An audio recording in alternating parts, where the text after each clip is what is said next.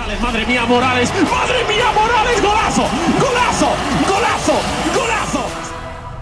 Ahoj fanoušci, vítejte u 16. dílu podcastu Golazo a dnes se společně podíváme až do třetí španělské ligy, protože si podrobně rozebereme pád eh, Malagy, eh, známého klubu, který se ale bohužel dnes krčí v těch spodních patrech španělského fotbalu, nebo řekněme těch spodnějších, ale než se k tomu dostaneme, tak začneme aktuálně a naopak se přesuneme na čelo La Ligy, protože ty si Dave se vrátil z Madridu, kde si byl na zápase Realu Madrid s Granadou a mě by teda zajímaly nějaké tvé dojmy, protože samozřejmě už můžeš srovnávat s těmi minulými zápasy, tak zajímalo by mě, jaká tam byla atmosféra, protože tomu jsme se dost eh, u nás věnovali a pak samozřejmě, jak už zapůsobil na tebe ten, dá se říct, skoro hotový nový stadion Real. Tak eh, když začnu od konce vlastně eh, tvý otázky, tak ten stadion zvenku je naprosto fenomenální. A ono samozřejmě zaznamenal jsem hlasy i, nebu, nebudeme se asi tady i tím, že i ty vlastně si říkal vždycky, že a, úplně bys neměnil zvenku ten stadion, protože ty čtyři, čtyři věže měly takový svoje kouzlo. Já teda jsem, a, taky jsem to měl strašně rád, ty čtyři věže klasický, ale musím říct, že tohle, když vlastně k tomu přijdete zvenku, tak to působí úplně, úplně galakticky, až bych, až bych jako řekl, a je to fakt, je to fakt nádherný. A vevnitř ten stadion, řekl bych, že a já jsem vlastně byl na na té protilehlé tribuně na, na hlavní, eh, na, v té čtvrté kategorii nahoře. Tam bych úplně zevnitř zatím žádný změny nezaznamenal. Ono se mluvilo o tom, že a, tam má být nějaký restaurace, má tam být nějaký obchodní centrum, ale to bude spíš na té na tý hlavní tribuně na, na druhé straně. Tady vlastně vás jezdící schody vyvezou až nahoru do čtvrtého patra a ten výhled eh, je nádherný. Tam jsou připraveny už ty čtyři obrovské obrazovky nahoře, které teda zatím ještě nefungují, ale a budou vlastně až celkovým tím spuštěním, který by to mělo být nějak od nového roku, ale celý ten stadion působí úplně, úplně majestátně. Řekl bych, že ani bych ho, ne úplně ještě bych ho nepoznával od té doby, co jsem tam byl naposled, ale je to prostě, je to, je to něco jiného, když je to, on to není úplně uzavřený, ale ta střecha vlastně je vidět jenom, jenom ze zora, vidíte ven, jinak eh, když sedíte tak vlastně kolem vás, tak eh, je to, je to všechno uzavřené uzavřený a je to, je to skvělý, skvělý pohled. A co se týče atmosféry, tak uh, bych řekl, že se postupně zlepšuje a zlepšuje, jak už jsme se o tom tady bavili. A samozřejmě není to úplně takový, abych se dokázal představit možná o něco třeba větší fanatismus ještě, uh,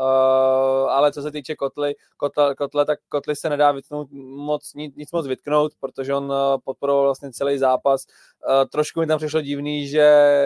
ten sektor nebyl úplně zaplněný, byly tam nějaký,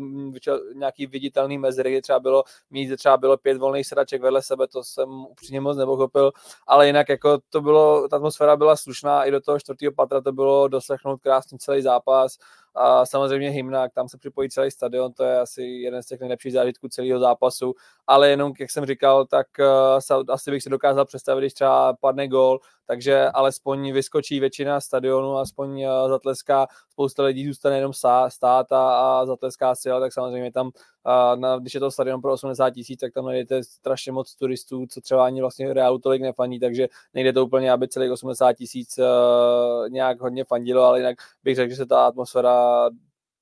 pravidelně zlepšuje.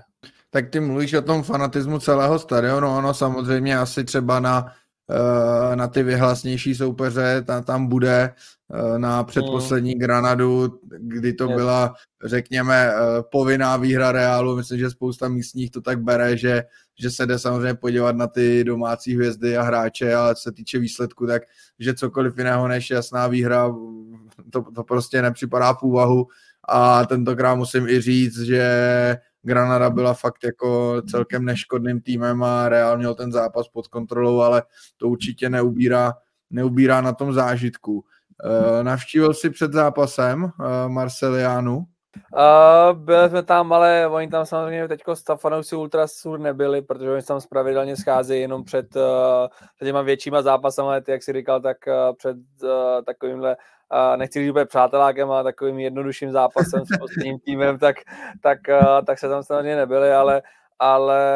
těch fanoušků okolo toho je tam spousta, celý to tak nějak přispívá, přispívá k tomu zážitku a ten stadion zvenku fakt je, je hrozně skvěle poplacený ze všech stran, tam se všichni fotí, protože on ještě ve, vlastně večer po zápase, když už se setměl, tak, tak ještě když je nasvícený, tak, tak je to fakt nádhera. Jasný. Poslední dotaz k tomu výletu, a pak přejdeme eh, krátce dneska na aktuality jenom. Eh, takový trošku zákeřnej možná. Ty už jsi eh, v Madridu nebyl poprvé, já už tam taky byl několikrát, ale bylo teďka, nemusí to být jenom ve spojení s Bernabem a se zápasem, ale je něco, co si teďka v Madridu, řekněme, objevil, nebo co tě tam zaujalo, co do té doby si nevěděl, nenavštívil?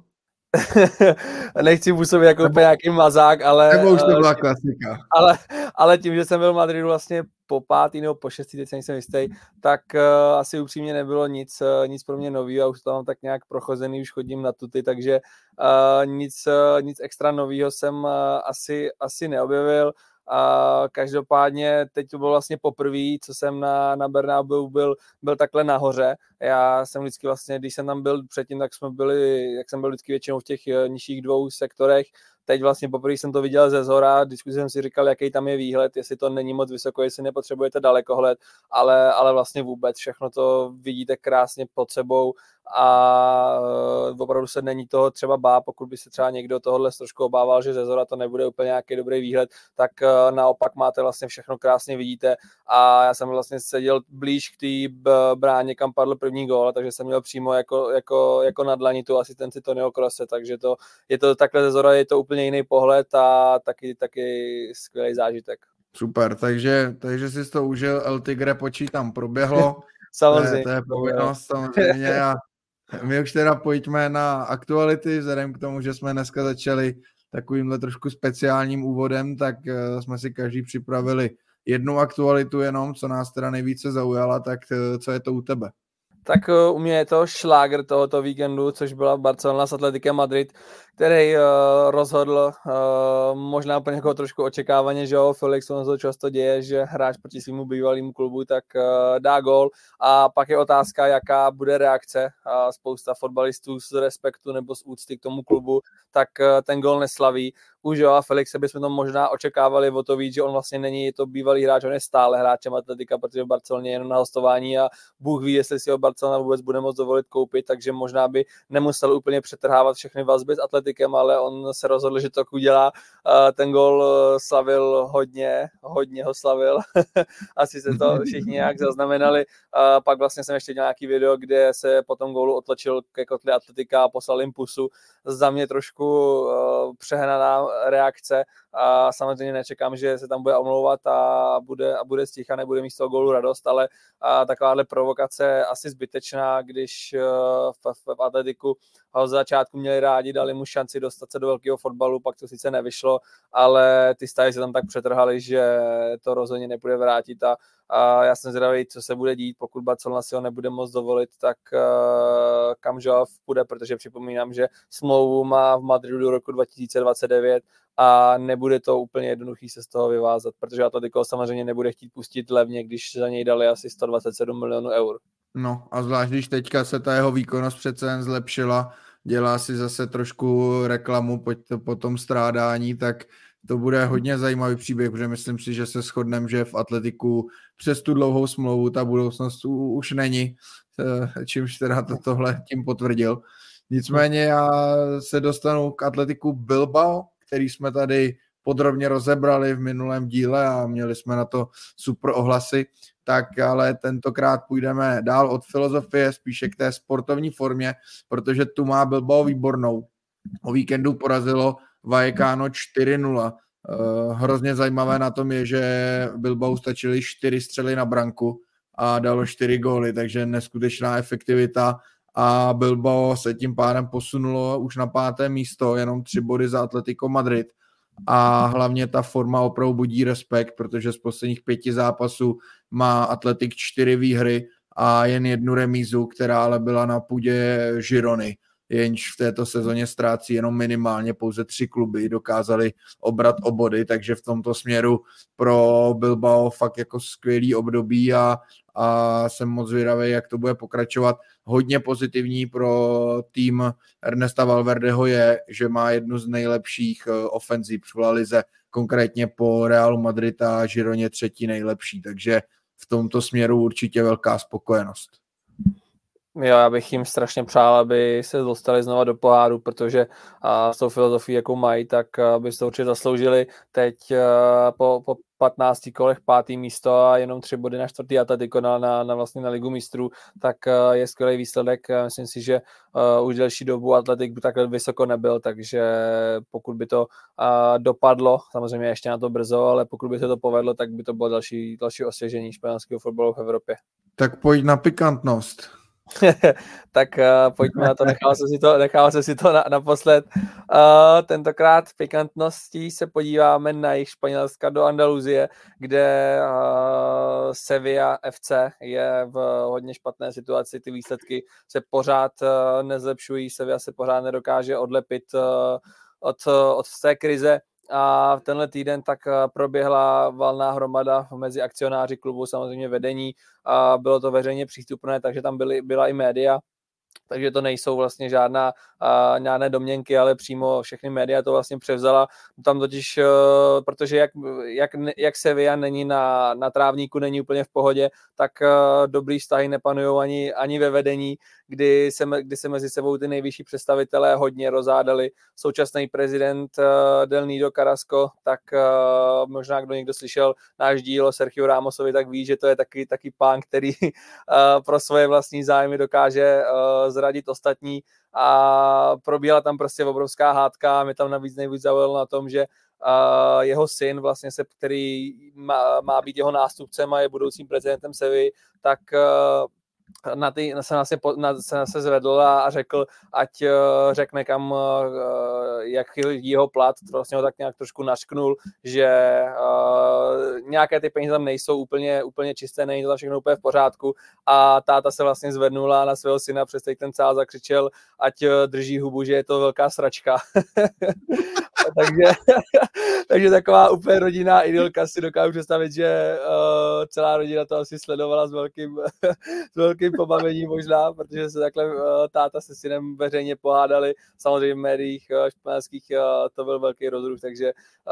uh, myslím si, že Seviu teď čeká ještě dlouhá cesta, aby se vrátila tam, kam potřebuje, protože nejdřív se asi musí vyčistit tohle ve vedení, protože tohle asi fakt moc daleko nikam nevede.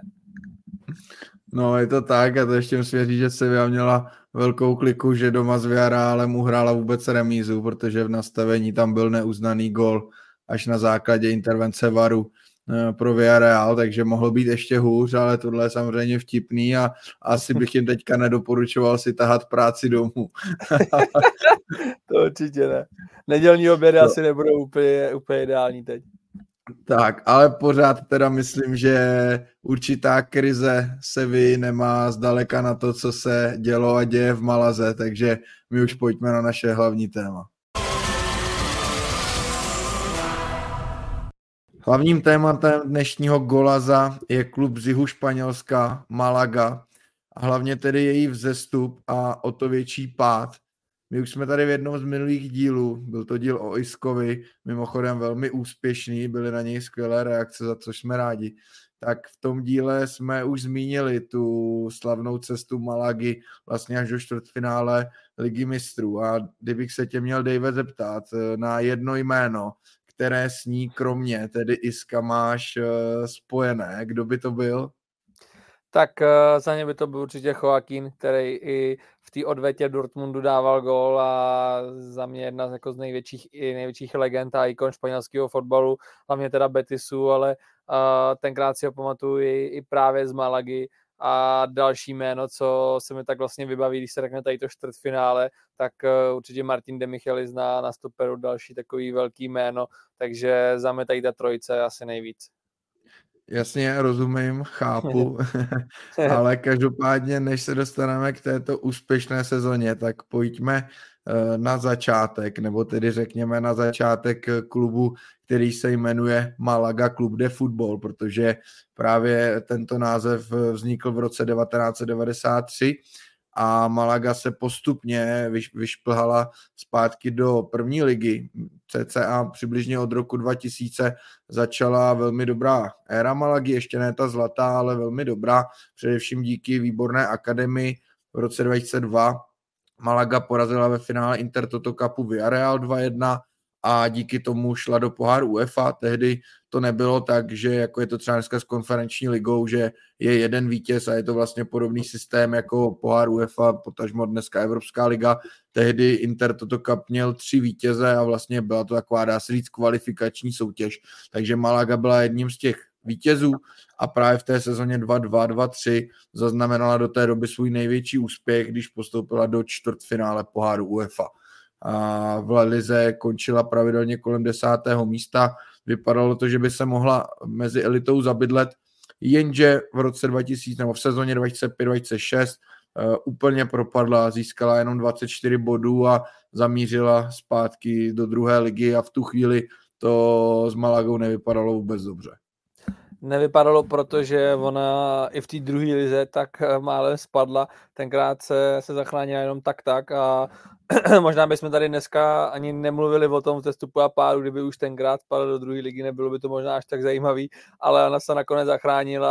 a asi, asi se z toho hodně poučila, protože hned v té následující sezóně tak se vrátila zpět eh, do La ligy,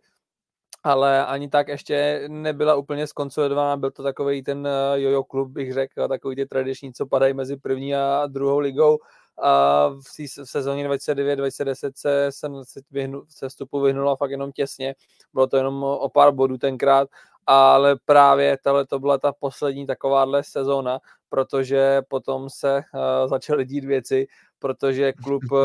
klub koupil Sheikh Abdullah Altani, který měl, pod, který měl cíl udělat z Malagy jeden z největších evropských klubů a začal do Malagy pumpovat obrovský peníze, což se začalo hned podepisovat zejména na přestupovém období. Tak, ono, když si porovnáme před tou sezónou 2-9-2-10, kde se tedy Malaga těsně zachránila, vlastně byla tím posledním týmem, který se zachránil, tak utratila za přestupy 2 milionů eur po příchodu uh, Altánního to okamžitě bylo 25 milionů eur. Samozřejmě bavíme se tady o období před 13 lety, takže uh, dneska by ty částky byly mnohem vyšší, ale i tak to tehdy na Malagu bylo opravdu hodně. Nicméně ta první sezona uh, ještě nebyla taková, jakou by si bohatý majitel představoval. I proto přišel v listopadu k týmu známý trenér Manuel Pellegrini, který vlastně sezonu předtím trénoval Real Madrid a Malaga eh, přesto skončila na 11. místě a přišlo tedy to hlavní, hlavní posilování, kdy do týmu přišli Santi Gazorla, Jeremy Tuala, Nacho Monreal, Isco, Joaquín a tam už se opravdu bavíme o nějakých částkách kolem 50-60 milionů eur. Navíc se Malaze podařily výborné dva přestupy zdarma po konci smlouvy. Jednak přišel brankář Idris Kameny a jednak, a to si myslím, že do dneška zůstává možná eh, jedním z velkých milníků a, a vlastně ty rád říkáš takový VTF přestupy, tak eh, do Malagy přišel zakončit svou kariéru Ruth Van Nistelrooy z Manchester United, takže obrovské jméno a, a Malaze se vyplatilo určitě. tohle je přesná identifikace jako spojení BTF přestupu, jak se prostě Rudvan Nistelrooy ocitl v Malaze, ale tenkrát tam ty peníze byly a, a občas tak hráči a jdou dohrát navíc Malaga, myslím si, ideální destinace, krásně u moře, na jihu Španělska pořád teplo, takže proč ne, tenkrát tam ty peníze byly. A to Malaga, jak si říkal, skončila čtvrtá, hrála před kolom, před kolo ligy mistrů, kde bez problémů postoupila ale eh, před sezónou pak tou 2012-13, což je ta uh, asi taková osudová, bych řekl možná v historii Malagy, tak uh, možná překvapivě katarský majitel neutratil tentokrát ani euro, ale i přesto dokázal přivést poměrně zajímavý hráče, jako třeba Roque Santa Cruze, Javiera Saviolu nebo Lucase Piazona, bylo to většinou buď třeba hostování nebo, nebo hráči zadarmo, a v této sezóně právě došlo k tomu, jak už jsme se bavili na začátku, a ten legendární úspěch v Lize mistrů. Ono je nutný říct, že Malaga nebyla historicky žádný uh, velkoklub, neměl vlastně ani jeden, neměli na kontě ani jeden uh, titul, neměli vůbec žádný velký úspěch a v té lize mistrů tak Malaga dokázala vyhrát základní skupinu před AC Milánem, Zenitem a Anderlechtem v osmi finále pak narazila na Porto, což byl takový souboj asi 50 na 50, by se dalo říct. Malaga dokázala postoupit a ve čtvrtfinále narazila na Borussia Dortmund, která tehdy měla fantastický tým okolo Lewandowskiho, Marka Royce, Mária Géceho a tenkrát ještě trénoval Jürgen Klopp a nakonec pak Dortmund asi zaslouženě došel do finále, ale přitom to se vůbec nemuselo stát, protože eh, Malaga měla Dortmund na lopatě v tom dvojzápase a byla, řekl bych, eh, možná pár vteřin od postupu. Je to tak, eh, ta odveta, ona samozřejmě nejdřív byl zápas Malaze, který skončil bez branek, tehdy se ještě v Lize mistrů nebo obecně v evropských pohárech hrálo na ty venkovní góly, takže ve chvíli, kdy Malaga v 90. minutě vedla na stadionu Dortmundu překvapivě 2-1, tak se bralo prakticky za hotové, že jde do semifinále Ligy mistrů. Jenže přišlo ono slavné nastavení v 91. minutě, vyrovnal na 2-2 Marco Reus, to by ještě pořád Malaze tedy stačilo, jenže v 93. minutě poté skoroval stoper Felipe Santana a do dneška jde o jednu z těch velkých kontroverzí. Dneska můžeme říct, s Varem by postoupila Malaga, ale hmm. tehdy ještě Var nebyl a uh, opakované záběry sice odhalily, že Santana byl v offsideu a gol tedy platit neměl, jenže tehdy to bylo pouze jedna rozhodnutí rozhodčího a ten nechal praporek dole tudíž eh, Malaga vypadla, bylo to velice, velice hořké, jak už si říkal, Dortmund si pak poradil s Realem Madrid a došel až do finále, kde tedy podlehl Bayernu. Nicméně Malaga, i tak to byl pro ní historický úspěch, ale měla, měla opravdu na dosah ještě větší. Eh, já jenom tady koukám teďka na základní sestavu Malagy z toho zápasu v brance Vili Caballero, poté také, že golman Manchester City například, v obraně již zmiňovaný Martin de Michelis, záloha Camacho, Tualan, Joaquín, Isco samozřejmě, uh, Julio Baptista vepředu, kterého střídal Roque Santa Cruz, na lavičce třeba zůstal ani nezasáhl do zápasu Javier Saviola, takže opravdu velice zajímavý tým a, a nebylo velkým překvapením, že se Malaga dostala uh, takhle daleko.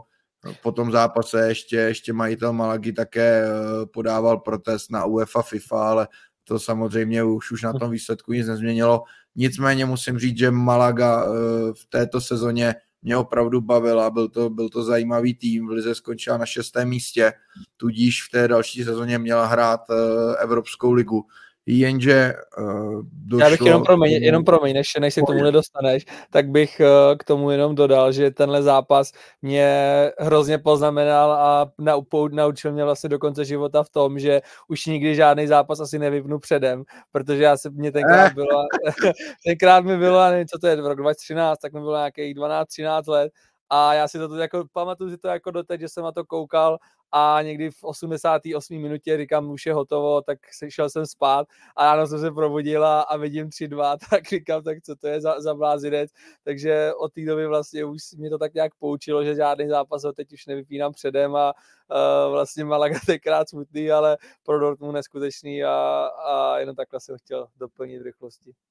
Určitě, určitě doporučuji podívat se třeba na nějaký sestřik z toho zápasu, protože Dortmund byl domácím týmem a víme, co tam fanoušci jsou schopni udělat za atmosféru a, a když se stalo tohle, tak opravdu to vypadalo, že ten stadion zboří, takže hmm. samozřejmě z pohledu Dortmundu obrovská euforie,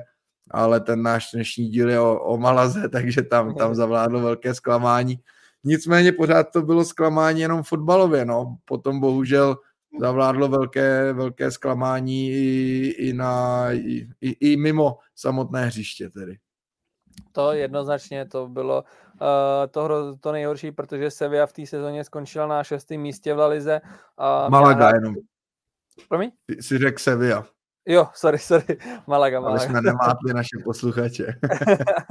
Samozřejmě, díky. Uh, Malaga teda skončila na šestém místě, měla rád Evropskou ligu, což uh, je třeba o něco níž než Liga mistrů, ale naopak o to dál třeba mohla Malaga dojít. Uh, jenomže si ji vlastně nezahrála, protože Malaga dostala trest od UEFA za porušení Financial Fair Play. Uh, ono není moc těžký si to, si to domyslet, když vlastně jste slyšeli, jak tady tomu zmiňoval, ty částky, které lítaly za hráče. A zároveň eh, Malaga nijak neprodávala, neměla až takové příjmy a najednou ty výdaje hrozně vyrostly, takže ten trest eh, přišel, Malaga byla vyřazena z Evropské ligy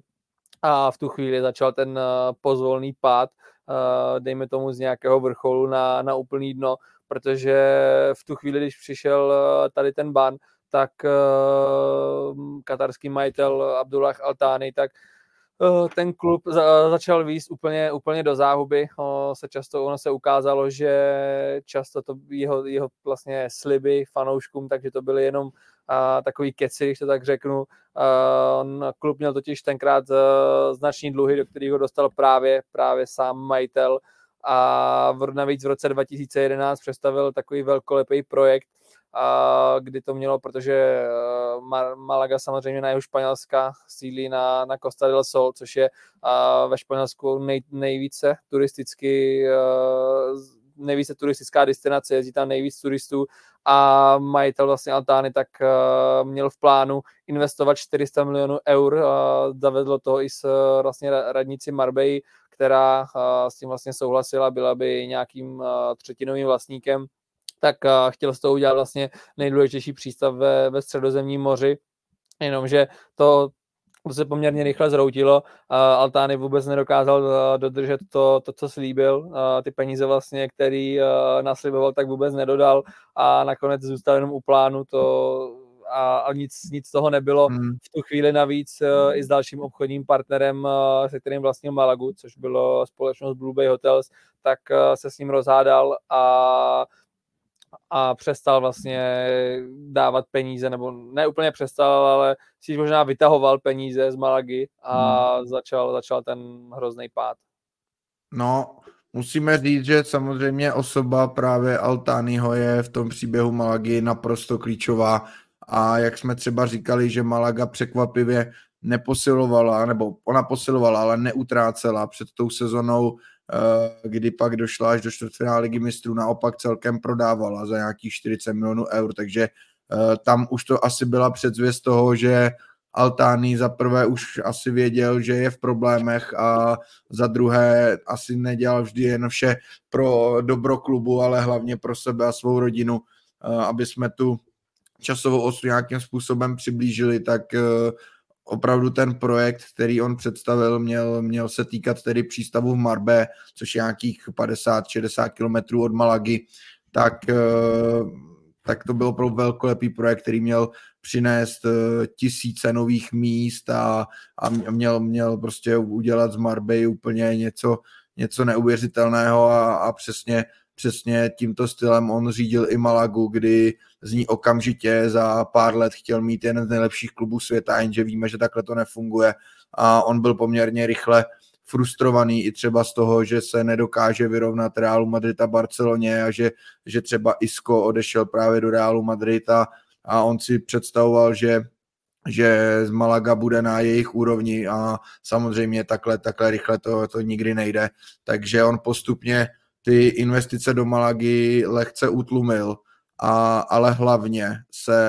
mm, poté provalilo, že nejenom, že má Malaga značné dluhy, kvůli čemu tedy přišla i o tu Evropskou ligu, ale že dokonce uh, Altány si vlastně z Malagy tahá, tahá nějaké peníze pro sebe a pro svou rodinu, takže, takže Malaga šla, šla pozvolna, pozvolna níž a níž, samozřejmě ti hvězdní hráči, o kterých tady mluvíme, tak eh, velice rychle odešli. Ono vlastně před tou sezonou, kdy Malaga přišla v Evropskou ligu, tak už ji opustil Isco, Tualan, i, i třeba Joaquín nebo právě De Michelis, Javier Saviola, Julio Baptista, takže opravdu značná část toho kádru. O rok později už šli pryč i Willy Caballero, Antunes, Roque Santa Cruz, Eliseu. Jo, takže naopak eh, příchody do Malagy to nebyly nebyla žádná známá jména, bylo to spíše lepení toho kádru, aby nějakým způsobem udržel udržel první ligu, což se nakonec uh, stejně nepovedlo, ale, ale to nejhorší ještě pořád uh, mělo přijít. No. Mhm. Mně to připomíná, jak takový, uh, ono to časku, často se třeba děje teď nějak, na nějakých těch vesnicích, v nějakých nižších soutěžích, že přijde bohatý, bohatý majitel, který do fotbalu začne pumpovat obrovský peníze a začátku mají všichni rádi, protože samozřejmě přinese peníze, přinese super hráče ale pak ho to přestane bavit a nebo dojdou peníze a, a ten klub jde úplně do záhuby a už to vlastně nikdo nezachrání. To se přesně, přesně stalo s Malagou, kdy ona v sezóně 2017-2018 tak eh, to všechno tak postupně vyvrcholilo a vlastně jenom eh, pět let potom, co hrála v finále ligy mistrů, tak spadla do, do druhé ligy, skončila v lize poslední ale to ještě nebylo to nejhorší. Horší a to bylo je ještě to... důležité jenom říct, eh, aby, aby jsme si představili ještě, jak skončila poslední. Ona získala 20 bodů, což eh, byla, byla fakt jako tragédie. Ona měla pět výher, pět remíz a 28 proher. Takže z tohohle, z tohohle je patrný, že ten kádr už eh, nebyl, nebyl stavěný vůbec na La Ligu a, a neměl na to a opravdu se stačí jenom podívat třeba na ty příchody versus odchody a dojde nám, o, co tam v Malaze šlo. Jo, je to, je to fakt na první pohled vidět, že uh, tam došly ty peníze prostě uh, došly, kohoutek vyschnul a rázem to šlo úplně, úplně někam, někam pryč, kam by fanoušci Malagy určitě nechtěli, ale jak jsem říkal, nejhorší nebylo ani tak to, ten pád do druhé ligy, na to už vlastně z začátku století byli fanoušci zvyklí, ale horší bylo to, že ten klub byl v obrovských dluzích a neměl žádný dobrý vyhlídky do budoucnosti, protože majitel Altány odmítal klub prodat, jenomže eh, do toho vlastně neinvestoval žádný peníze a naopak, eh, jak jsme, jak, jak jsme už říkali, tak on si z toho naopak ty peníze vytahoval, takže Malaga a šla úplně,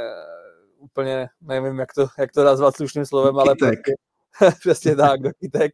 A další takový velký uh, důležitý bod, bych řekl, tak přišel v roce 2020, kdy to vlastně celá situace došla až k soudu a soud tehdy Altánio zbavil funkce prezidenta klubu a navíc ho ovinil ze spronevěry 7 milionů eur a v tu chvíli soud jmenoval správcem klubu uh, Jose Maria Munoze, Munoze a který vlastně postupně se snažil zlepšit finanční stabilitu klubu, což se mu víceméně povedlo. On nějaké ty dluhy umazal, ale samozřejmě to, pokud máte takovéhle dluhy, tak to je první, na co myslíte a nejde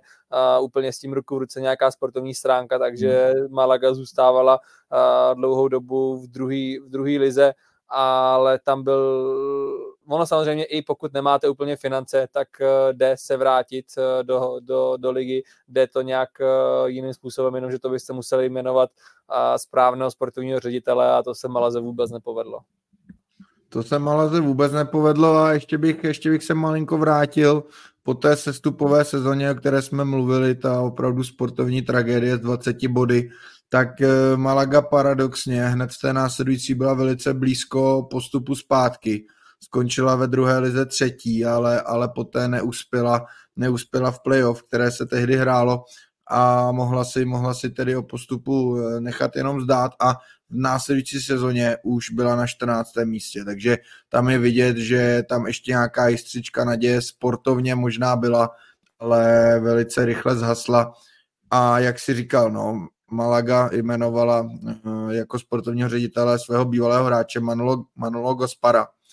a od té doby to šlo sportovně jen a jen dál z kopce. Já jsem četl rozhovor se španělským novinářem, který se eh, specializuje na druhou ligu a on opravdu říká, že to, co se dělo za Gaspara v Malaze, prakticky nemá obdoby. Eh, trenéři se střídali jako na běžícím páse, dokonce v jedné sezóně dokázal vystřídat i tři trenéry, ale co bylo úplně nejhorší, tak naprostá většina uh, přestupů skončila opravdu velkým fiaskem. Prakticky za celou svou dobu nedokázal trefit žádného, žádného hráče. Přitom Malaga samozřejmě nebyly tam velké peníze, ale pořád to byl, pořád to byl klub uh, s krásným stadionem, s dobrou podporou fanoušků v nádherném místě Španělska, kam uh, ti hráči by byli ochotní chodit, ale to vedení bylo prostě naprosto toxické, to můžeme asi takhle říct a,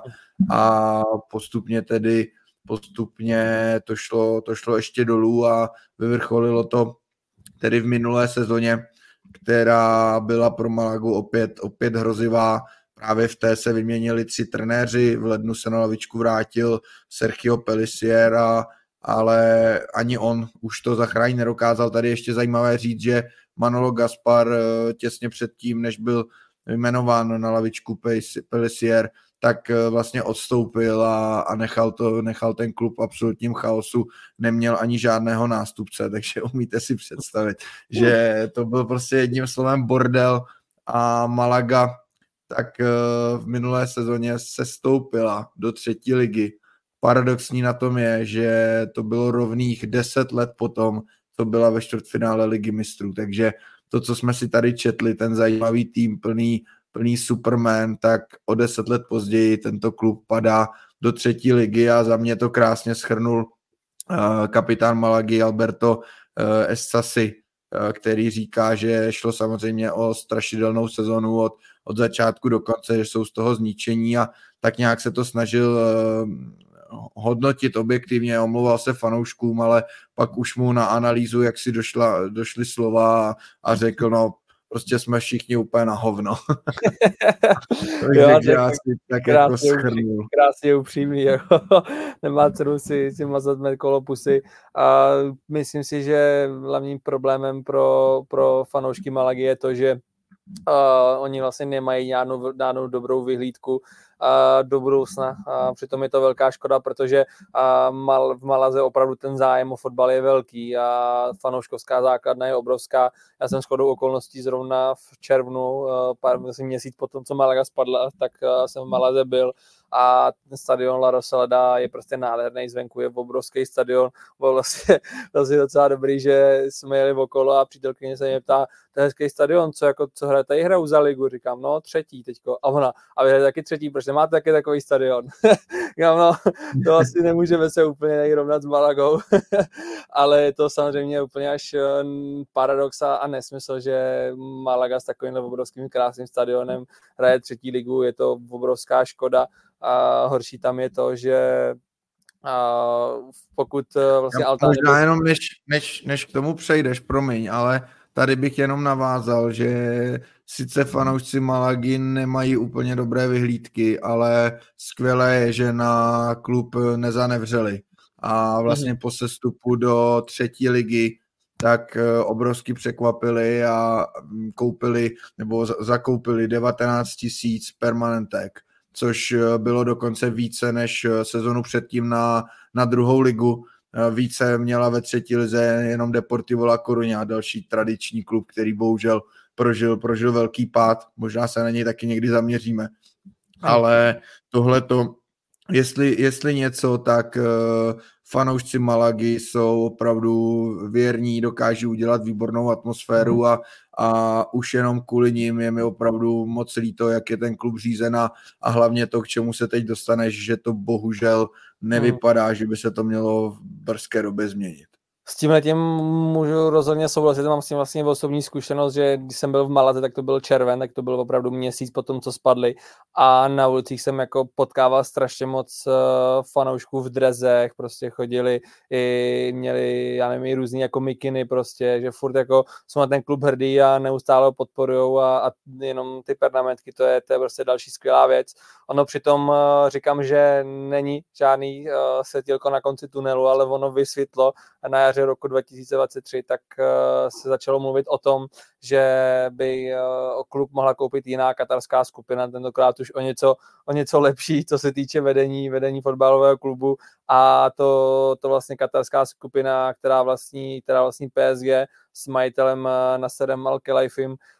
to by samozřejmě znamenalo velký investice a dal by se očekávat eh, asi poměrně rychlej návrat eh, mezi elitu, jenomže to nejhorší pro fanoušky je to, že Altány byl sice zbaven funkce prezidenta, jenomže on ten klub nadále vlastní a odmítá ho prodat a on ten prodej vlastně jiné katarské skupině odmítl a několikrát to zopakoval, že prostě Malaga není na prodej a, a určitě ji neprodá a teď vlastně nedávno v říjnu, tak uh, na Twitteru nebo na síti X, jak chcete, napsal vlastně uh, napsal vlastně příspěvek, že klub neprodá a starostu, starostu města označil za blázna, který by se měl probudit, takže pro fanoušky Malagy je tohle úplně uh, asi šílený číst, když vidí takovýhleho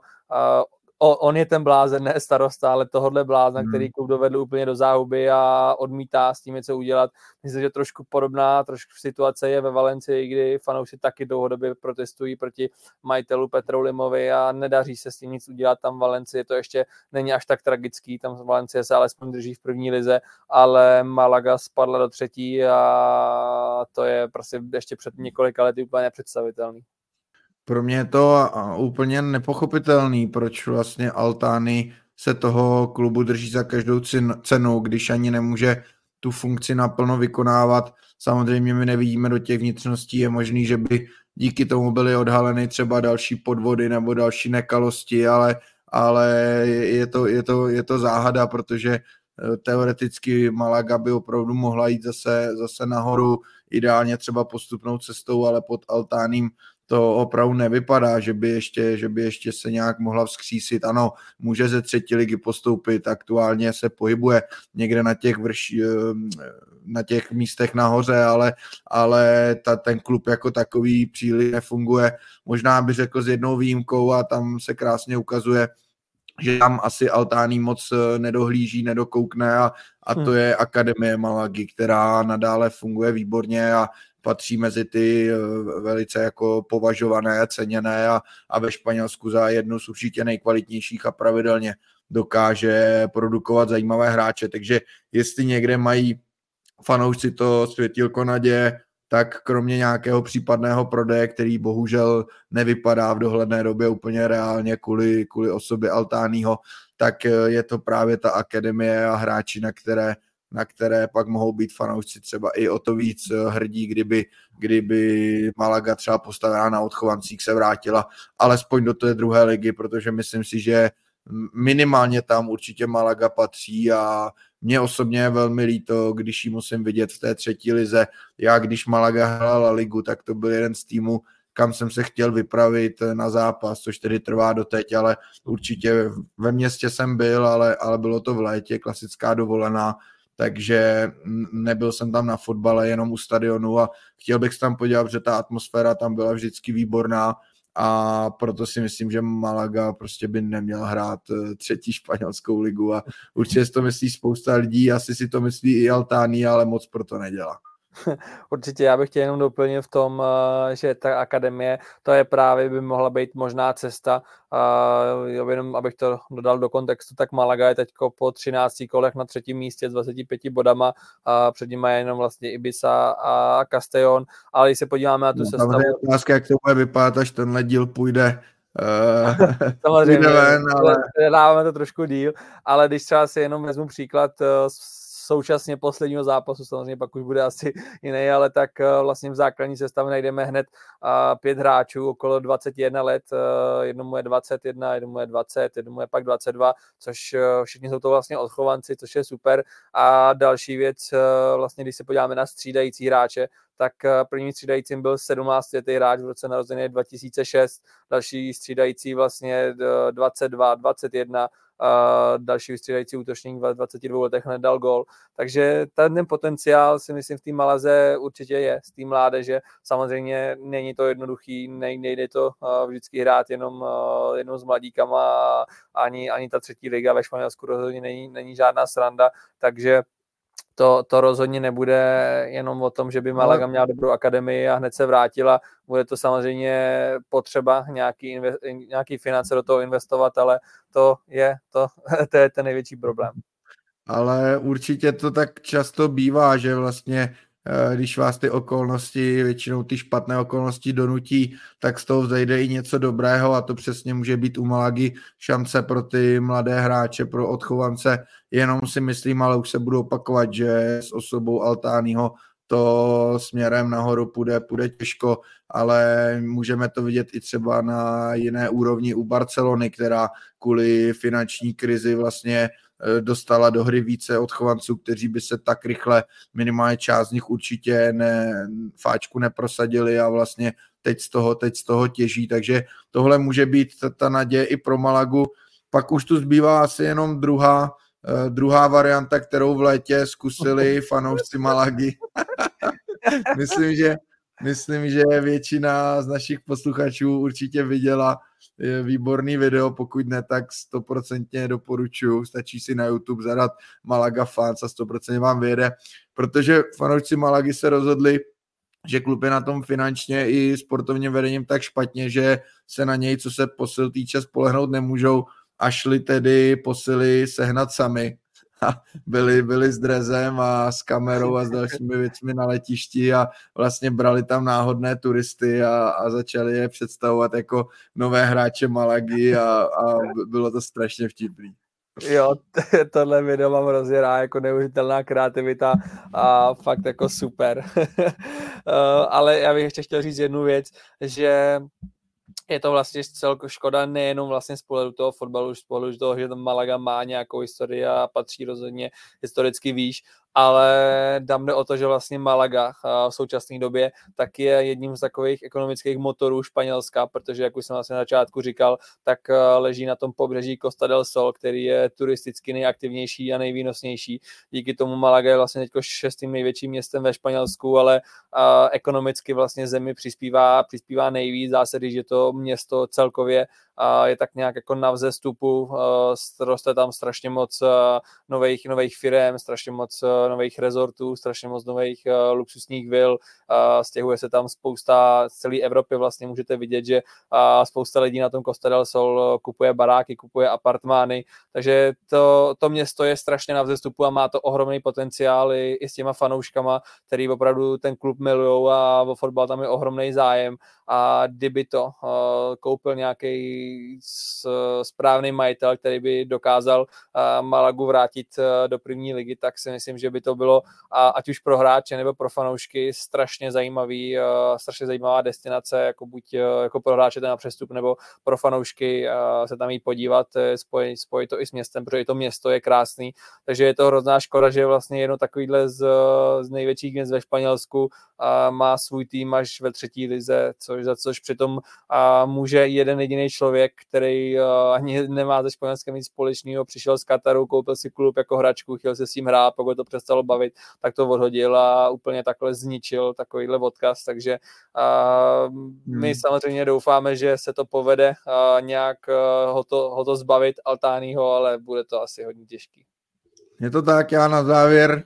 dvě, dvě poznámečky. Ta první, my jsme tady v minulém díle eh, mluvili o Atletiku Bilbao a vlastně jsme říkali, že díky tomu, že ho vlastní Socios, tak není možné, aby přišel jeden nějaký boháč, koupil ho a dělal si s ním, co chtěl, tak eh, příklad Malagy je, je bohužel přesným příkladem toho, kdy to jde a co, může, co z toho může vzniknout, takže Barcelona, Real Madrid a právě Atletic Bilbao mají v tomto směru velké štěstí, že tohle se jim stát nemůže za současného fungování, tak jenom aby jsme měli takhle vlastně dva díly po sobě, máme takhle dva rozdílné příklady. A ta druhá věc, e, když už si vlastně trošku přešel do takové cestovatelské sekce, tak e, za mě jenom e, dva, dva typy v Máze. Jednak jestli vám jde jenom o to se válet u moře a zaplavat si, tak bacha, protože v Malaze jsem, nezažil jsem snad nikde studenější moře, než bylo v Malaze a to byl červenec. Takže oni tam jsou ty ledové proudy a, a to je opravdu teda síla. Takže naopak, pokud se rádi otužujete, tak jen do toho. A druhá, druhá věc pozitivnější, pokud už v Malaze budete, tak doporučuji podnik Latranka, takový podnik, o kterém turisti moc neví a je opravdu spíše pro místní. My jsme se o něm dozvěděli náhodou a musím říct, že, že ty večery tam opravdu stály za to a mimo jiné tam právě chodilo i dost eh, fanoušků Malagy, takže tam, tam jsme si to moc užili, můžu jenom doporučit. Já bych taky teda, když už, si, když už jsme v tom, tak bych taky dodal jeden tip. Uh, pokud máte někdo rád vyhlídky jako já, já teda každý kam přijedu, tak si nej, nej, jako první hledám eh, vyhlídky, mám hrozně rád uh, vlastně na celé město z vejšky. A... No v Madridu si hledáš El Tigre nejdřív. v Madridu samozřejmě tapas bary, ale, ale vyhlídky jsou na druhém místě, v Madridu je to hotel Plaza, kdyby někdo hledal, ale v Malaze tak uh, se mi strašně zalíbilo Miradol del Gibralfaro se to jmenuje a jenom teda doporučím, protože my jsme tam byli v červnu, bylo nějakých 36 stupňů a my jsme vlastně celý ten kopec šli pěšky a až když jsme došli nahoru, tak jsme zjistili, že z druhé strany jezdí autobusy, takže v tu chvíli, v tu chvíli přítelkyně nebyla úplně nejšťastnější, ale nějak jsme to přežili, takže pokud si tuhle vyhlídku, je to vlastně krásný, eh, máte tam přímo pod sebou uh, arénu vlastně na, na bíčí zápasy, uh, hned zatím je vlastně moře a ta nejznámější nábřeží, takže určitě tenhle, tenhle uh, tuhle vyhlídku doporučuji, jenom doporučuji asi určitě uh, ten autobus, protože ten výšlap opravdu stojí za to. Tak tady s tebou nebudu souhlasit, protože když jsme na dovolený, kde se většinu času válíš, tak právě takovýhle výšlap je, je potřeba no, si dát. Když se, když se válíš, jenomže když tohle byla jenom turistická dovolená, když jsme denně nachodili 20-25 km, tak to tě úplně nepotěší, ten kopec potom. ok, ok. Dobře, tak to je pro uh, dnešek z hlavního Tak zajímavý, ale trochu smutný příběh Malagy máme za sebou. Uvidíme, jak to tedy půjde dál a my už pojďme pomalu do finiše dnešního dílu. Kdo je tvůj vítěz týdne, Dave? A můj vítěz týdne já navážu na minulý díl a, a zvolím, zvolím Nika Williamse, nejenom proto, že střelil gol v zápase s Rajem Vajekánem, ale hlavně proto, že prodloužil smlouvu do roku 2007 s, s Atletikem, což samozřejmě by nebylo samo o sobě tak zvláštní, ale jemu tenhle rok končila smlouva a on by byl volným hráčem Samozřejmě, protože je, je mladý, má velký talent, tak uh, o něj stojí jak Real Madrid, Barcelona, tak uh, i přední kluby z Premier League, zažil jsem velký zájem třeba Pepa Guardiola z Manchester City. A on by mohl vlastně takhle odejít, uh, odejít v létě zadarmo a dostal by samozřejmě o to větší plat a o to větší platový bonus, ale Niko se rozhodl, že, nebo řekl i veřejně, že nechce Atletik opustit zadarmo a vlastně z respektu klubu, že ho vychoval a jak si ho váží, tak chce, aby za něj Atletik dostal požadovanou částku, proto se rozhodl podepsat novou smlouvu a zakomponovala se do ní výkupní klauzule, se kterou Atletik eh, souhlasil. Takže za mě od takhle mladého kluka super gesto, že nemyslí jenom na sebe, ale na ten klub a, a všechno to tak nějak koresponduje s tím, jak jsme tady omluvili o tom, že všichni ty hráči Atletiku si toho klubu strašně váží a mají ho rádi a tohle je jenom další důkaz. Stoprocentně, zvlášť v dnešní době, fakt uh, skvělý příběh. Uh, určitě klobouk dolů před ním. Můj vítěz týdne bude o něco starší fotbalista, protože je jim Christian Stuany, 37-letý útočník eh, Žirony, eh, jenž svými góly otočil náročný zápas Valencii. Ona Žirona byla většinu toho zápasu eh, lepším týmem, co se týče takového toho optického tlaku, ale měla velký problém si vytvářet šance. Ještě v 80. minutě prohrávala doma 0-1, vypadalo to, že tedy ztratí po druhé za sebou, ale pak začal řádit Stuany a v 82. a v 88. minutě dal dva góly, otočil ten zápas, Girona vyhrála a udržela se tedy eh, na stejně bodech jako byl Real Madrid, který je první jenom ten zájemný zápas. A pro Stuanyho určitě velký zadosti učinění, protože on je kapitán Žirony, ale, ale v této sezóně už většinou nastupuje z lavičky. I, I v tomto utkání vlastně dostal jenom 16 minut, ale využil je fantasticky a ukázal, že i v tomhle věku pořád ten čuch na goly má, že s ním může trenér počítat. Já si myslím, že Stuan by měl poslat poděkování našemu kamarádovi Jonimu, který vlastně nás ve společné skupině informoval chvíli před koncem, že to vypadá, že Girona ztratí a asi dvě minuty na to dal dva góly, takže uh, zásluha je jasná, ale, ale ne, samozřejmě Stuan je skvělý fotbalista, on začal sezónu v základu, pak uh, přišel Artem Dovby, který se docela rozstřídal a trošku ho vytlačil a teď vlastně po tom uh, zranění Dovbyka, tak uh, se tam trošku zpátky dostal a ukazuje, že tu kvalitu má obrovskou a Girona opravdu pokračuje, pokračuje dál a teď eh, jí čeká, ale strašně těžký zápas o víkendu. Hmm, je to tak. Ale ještě než budeme zvát na tenhle další zápas, tak uh, pojďme k poraženým týdne. Uh, kdo je to tedy u tebe?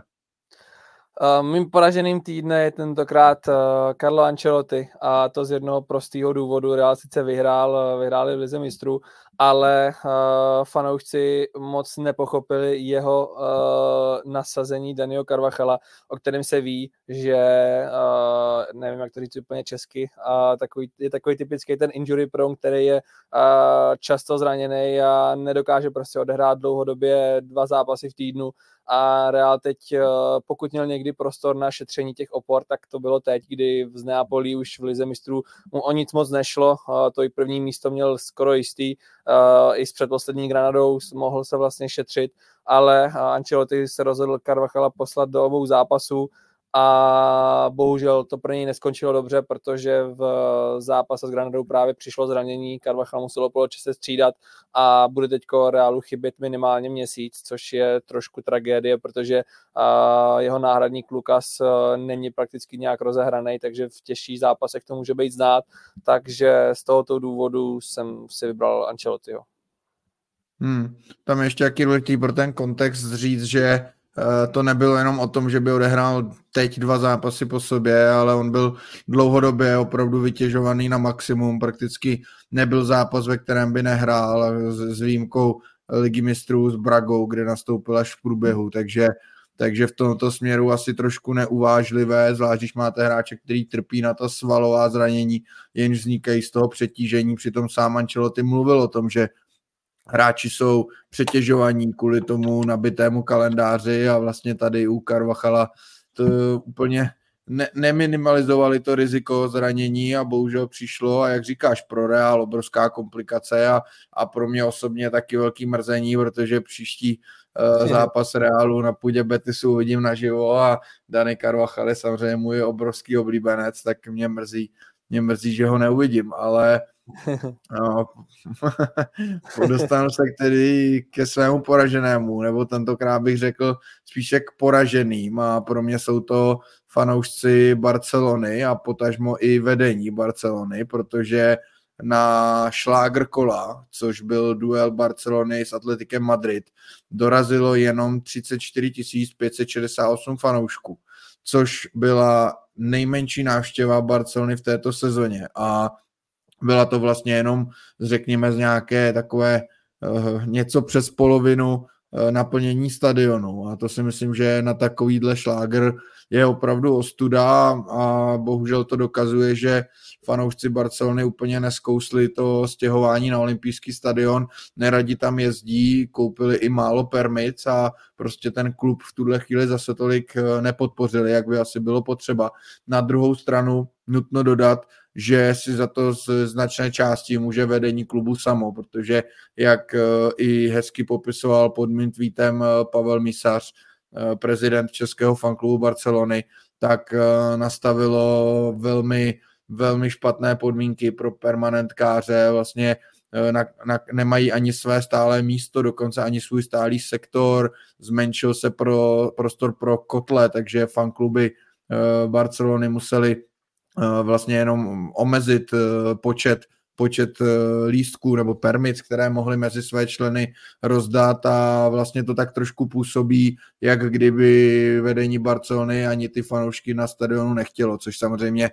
je blbost, naopak by je potřebovalo, šéf Laporta i o tom mluvil, že chce mít co nejlepší atmosféru na zápasech Barcelony, ale ty činy tomu úplně neodpovídají. Já si myslím, že tady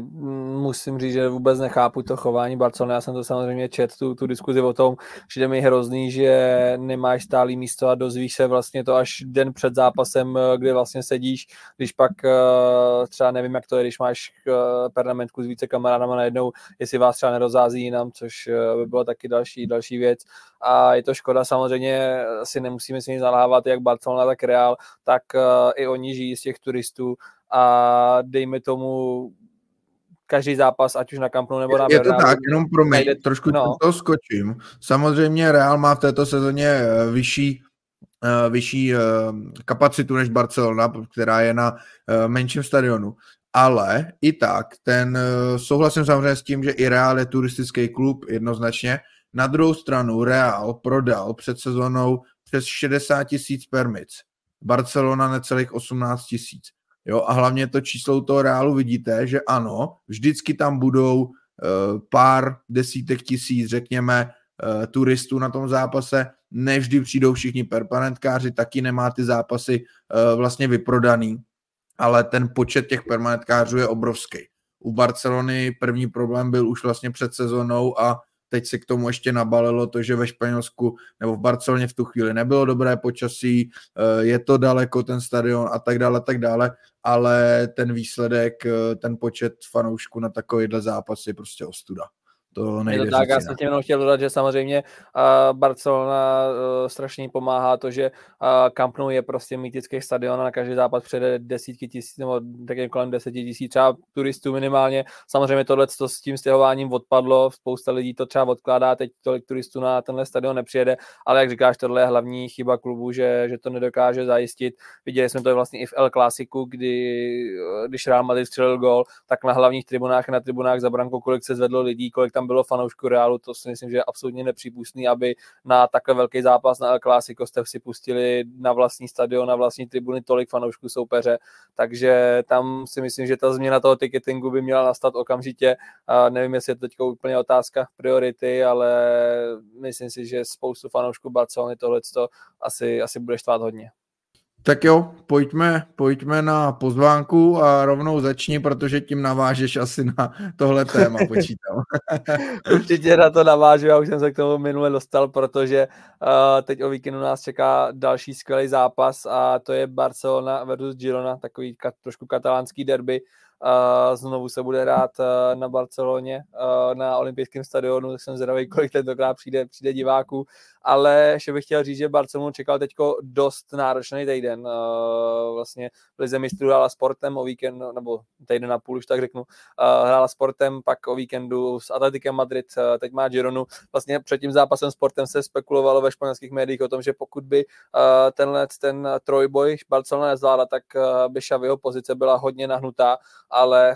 zatím, zatím to Blaugrana zvládají skvěle, porazili Porto, porazili Atletico a teď je čeká, já bych možná řekl, i ten nejtěžší zápas, protože eh, Girona je opravdu rozjetá a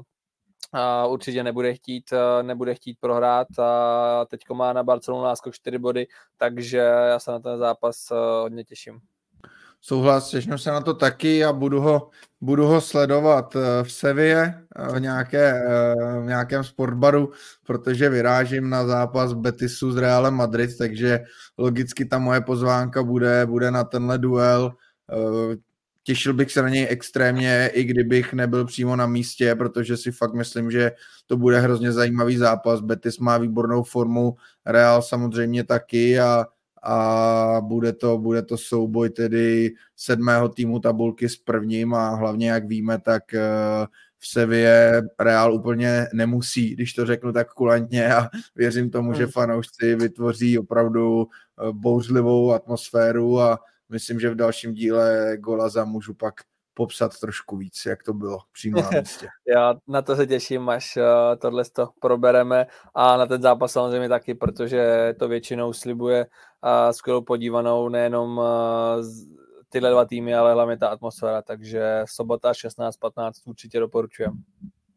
Nestraným fanouškům určitě přeju, aby Betis nepředvedl výkon jako na Spartě. Především ve druhém poločase, ale pro Spartu určitě skvělý skalp a a porazit Betis.